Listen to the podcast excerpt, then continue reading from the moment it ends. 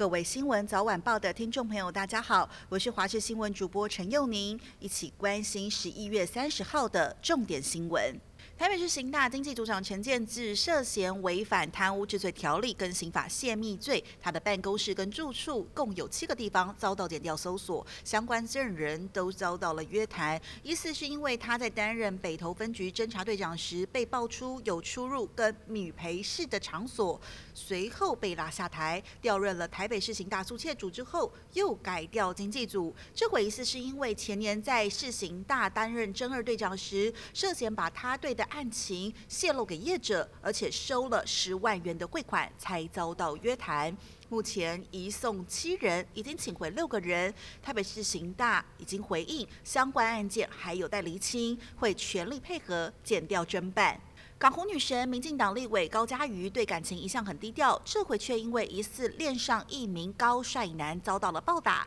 平面媒体报道，这名男子不满她跟前男友还有联络，竟然痛打高嘉瑜，甚至把高嘉瑜重拳痛殴、锁喉拖行，连她的嘴唇都被打到。破皮发紫，头跟脸都肿了起来，在限制行动两天才放出来。就看报道，高嘉瑜已经到了台大验伤，打算去警局备案提告。新冠超级变种病毒 Omicron 引发了全球恐慌。根据日本 NHK 最新统计，截至今天凌晨为止，Omicron 已经入侵了全球十六个国家。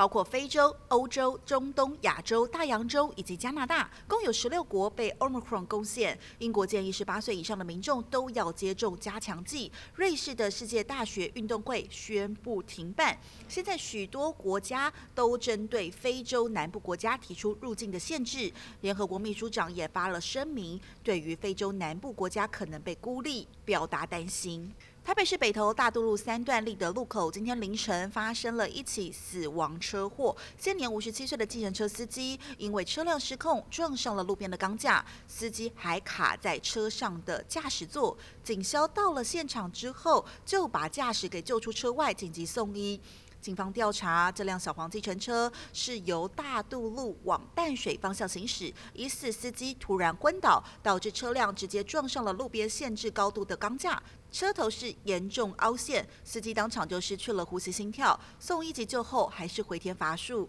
那么警方跟监视人员到场进行采证，详细的事故原因还有待厘清。最后来关心天气，今天封面快速通过，紧接着大陆冷气团南下，北部跟东北部白天气温将会骤降，各地会越晚越冷。北部跟东半部地区有局部短暂雨，其他地区是多云到晴。晚间干空气抵达北台湾的雨势会逐渐趋缓。那么气温方面，预测白天各地气温大概维持在二十度以上，但到了夜晚，中部以北跟东北部将会下降到十四到十六度，其他地区会下降到十八、十九度。而今天下午开始，东北风增强，所以沿海地区将容易有九到十一级的强阵风，海边活动要特别来注意安全。以上就是这一节新闻内容，非常感谢您的收听，我们明天再会。